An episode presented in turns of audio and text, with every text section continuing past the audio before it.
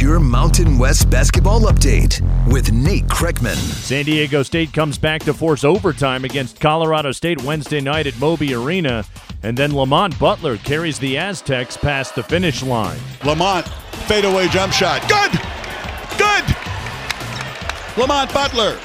Aztecs by 77 70. The great Ted Leitner on San Diego Sports 760. Butler a game high 19 with six points in the OT period. And San Diego State wins at 82 76. Aztecs tied atop the Mountain West with Boise State at 5 and 1 in conference. Plus, SDSU a perfect 4 0 in true road games this season. Speaking of those Broncos, they handle Nevada Tuesday night at home on a career night from senior Max Rice. Bob Behler with the call from Learfield. 10 to shoot. Rice between the rings, dribbles into the paint. Rice defended by Foster, turns, shoots, and hits. It's Max Rice's night. Rice a career high 29, Boise State over the Wolfpack 77 62, 15th win overall for the Broncos. New Mexico has righted the ship. Lobos win their third straight Tuesday, a 20 point victory over San Jose State at the pit.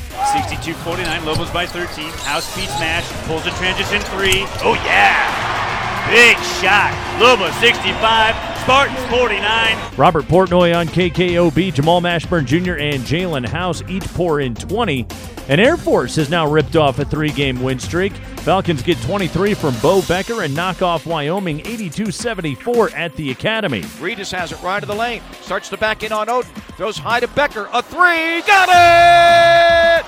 Beau Becker 17 points. It's a career high. Jim Arthur from Learfield, Joe Scott's Falcons 12 and 7 overall. The other Tuesday final, Utah State over UNLV 75 71 in Logan. And that's your Mountain West basketball update. I'm Nate Kreckman.